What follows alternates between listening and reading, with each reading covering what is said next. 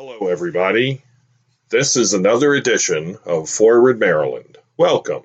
My name is Bill Woodcock. Today is Sunday, March the 10th. Here's what's going on. First off, I would like to thank the good folks at the Columbia Best Buy uh, for their assistance and aid in making sure that this podcast could continue to come to you, the true believers out there in listener land. Uh, I had a calamity on uh, Friday, uh, which uh, required heroic um, techniques and methods to be uh, engaged in order to allow for this fine podcast to continue to come to you, uh, i.e., laptop death.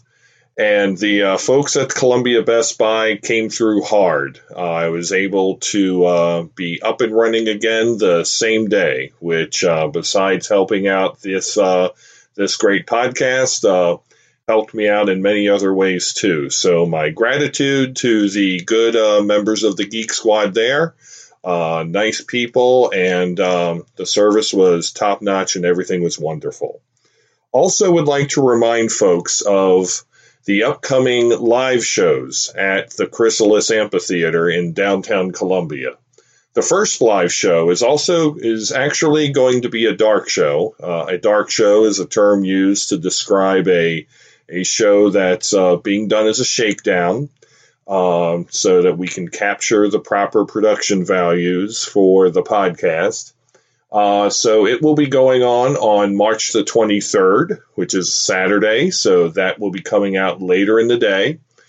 Uh, it's going to be, of course, done at the Chrysalis, and the guest will be the uh, president and CEO of the Inner Arbor Trust, the uh, nonprofit that uh, is in charge of developing the arts community uh, around uh, Merriweather Park at Symphony Woods, and her name is Nina Basu.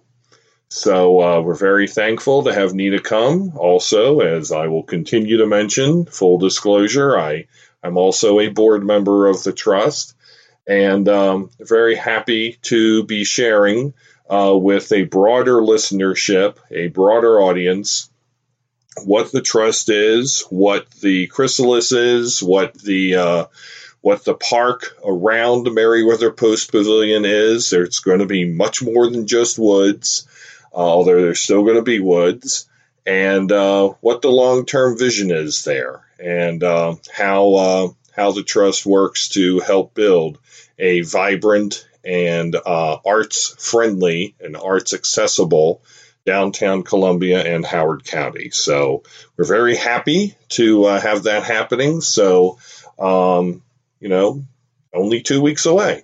So, also, um, proud to announce the first sponsor for this fine podcast.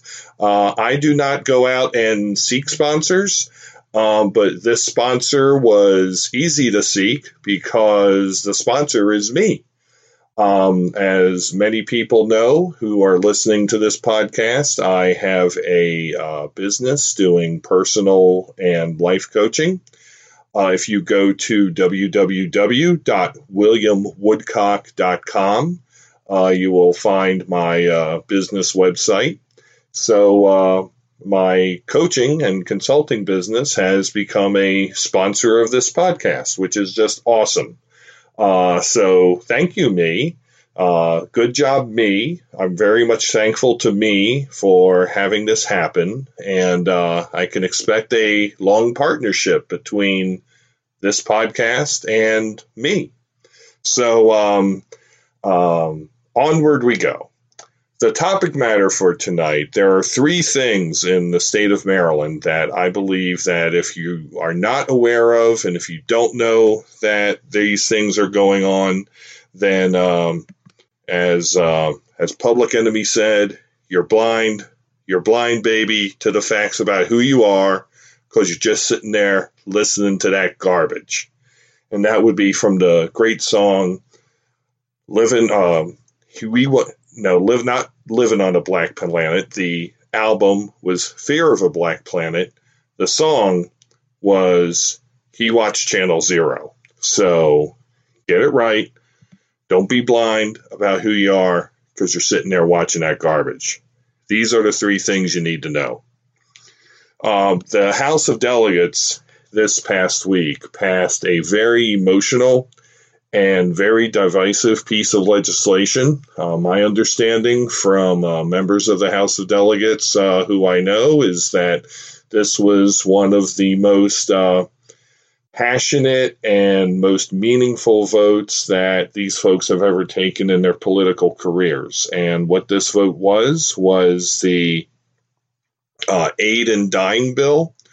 So um, that is what it suggests. It is a bill that would allow terminally ill patients uh, to obtain prescription drugs that they could take to then end their lives uh, peacefully. And, uh, you know, some have also called this death with dignity. Uh, the vote was 74 to 66. So, considering that 71 votes is needed to pass, uh, that's uh, pretty incredible. It's pretty divisive. It was indeed divisive amongst both parties. And also, look at the vote total. There were 140 votes cast. There are only 141 delegates in the General Assembly. So everybody except for one person voted. So, um, you know, this was a very meaningful piece of legislation. Um, you know, it's my personal belief that 50, 100 years from now, um, a ceremony to allow for somebody to die a dignified death, as opposed to, say, a death where they're hooked up to machinery in a vegetative state, uh, otherwise, you know, with no hope for recovery or resuscitation. Um, I, I have a feeling that there will be ceremonies about that just as we today celebrate births, celebrate marriages, uh, celebrate other graduations, other great uh, rites of passing. Um, I believe that a, something called a living funeral will will be a thing, uh, a memorial around someone's actual passing. I believe that will be a thing, and um, this bill, um, you know, brings that closer to reality, brings the fact that somebody can have a death with dignity closer to reality. And, um, you know, I, uh, you know, having had the experience of a, a grandmother who is 90 years old, um, failing body and mind, um, great spirit. I'm not sure that this is something that she ever would have chosen for herself. Um, but it would have been good for her to have had that option. Um, and it would have been good for her to have had something to think about uh, in terms of whether or not that was an option for her. So uh, I, I, think that this uh, bill is timely. I think it's appropriate. I think it's needed. And uh, I'm glad that it passed. So uh, thank you to uh, one of my state delegates, uh, Shane Pendergrass from District 13 in Howard County, for being a co sponsor on this, along with Delegate Peña-Melnyk. And, um, you know, hopefully this will uh, go on to the Senate and go on to the governor's um, desk for signature. So uh, that's one thing. Uh, the other two things um, are not so much policy things as they are back into the world of politics. Uh, one, um, you should be aware that um, there is the possibility of a special session brewing of the Maryland General Assembly. Uh, as you know, uh, the General Assembly uh, has to draw uh, districts uh, after the tw- for the 2020 election, um, based on um, you know not based on the census, but based on uh, what's going on for the uh, with the gerrymandering lawsuit. So the congressional map has to go before uh, a uh, has to be redrawn at some point. So the assembly, it's becoming increasingly likely that the Assembly is going to meet to approve a new congressional map for 2020 this summer.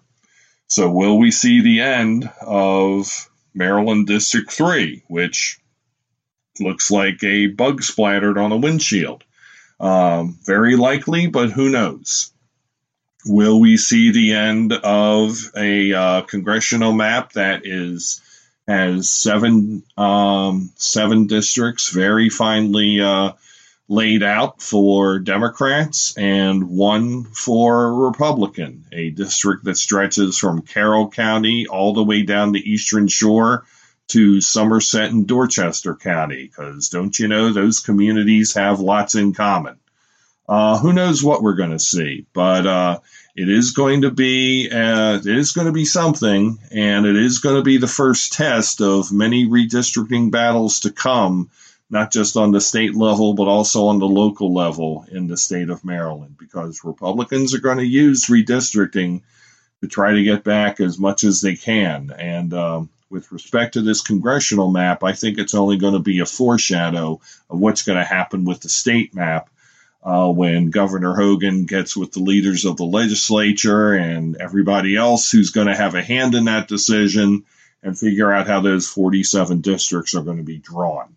So uh, the first salvo of the redistricting war of 2020 2021 is actually coming this summer. So stay tuned for more details. The third and final thing I have to share, and this uh, you know this falls into Bill's world of speculation, but uh, was a very famous uh, Democrat in Annapolis last week to um, celebrate the career of Senate President Mike Miller and to uh, preside, uh, as it were, over a meeting of uh, Maryland senators past and present. And that was former President Bill Clinton. Um, I remember the second time I met uh, then Governor Clinton when he was running for president in 1992.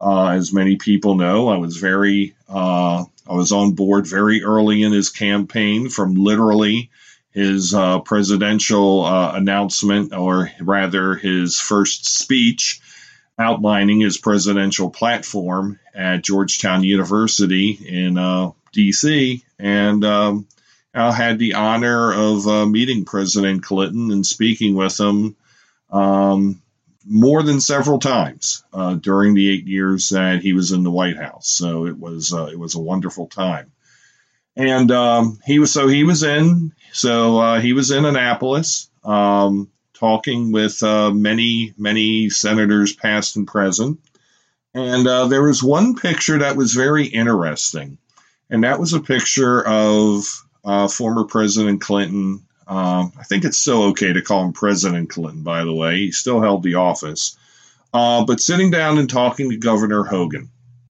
And uh, one would have to wonder what he's talking with him about. And, you know, Bill Clinton, as governor of Arkansas, was not exactly a favorite for the Democratic nomination. Um, that was supposed to be uh, a Richard Gephardt, a Dick Gephardt, Al Gore, Mario Cuomo, maybe Jesse Jackson, um, Paul Tsongas you know, these were the uh, heavier hitters, the front runners. Bob Kerrey, the former senator from Nebraska, Tom Harkin, the former senator from uh, um, Iowa. These were the people who were supposed to be the front runners in 1992. Not this, uh, not this senator from Arkansas, Bill Clinton, who had given this long rambling speech four years prior at the Democratic convention. He was not supposed to have a chance and he won. And so here we have Larry Hogan thinking about what may sound like a fool's errand, taking on Donald Trump in the Republican presidential primaries, and no one's giving him a chance. So uh, who knows what fly was on that wall? Who knows? Maybe maybe the president was out there trying to get Larry to change parties and turn Democrat because God knows the Republican parties uh, tail on him. But uh, the uh, reddening of the Republican Party is going to be a uh, a topic of discussion for the next episode because there are some interesting things going on in both Howard and Anne Arundel County that you should know about Mr. and Mrs. Maryland. So until then, uh, look for that episode in the next couple days. And until then, this has been Bill Woodcock for Forward Maryland. Have a great start to your week. Take care.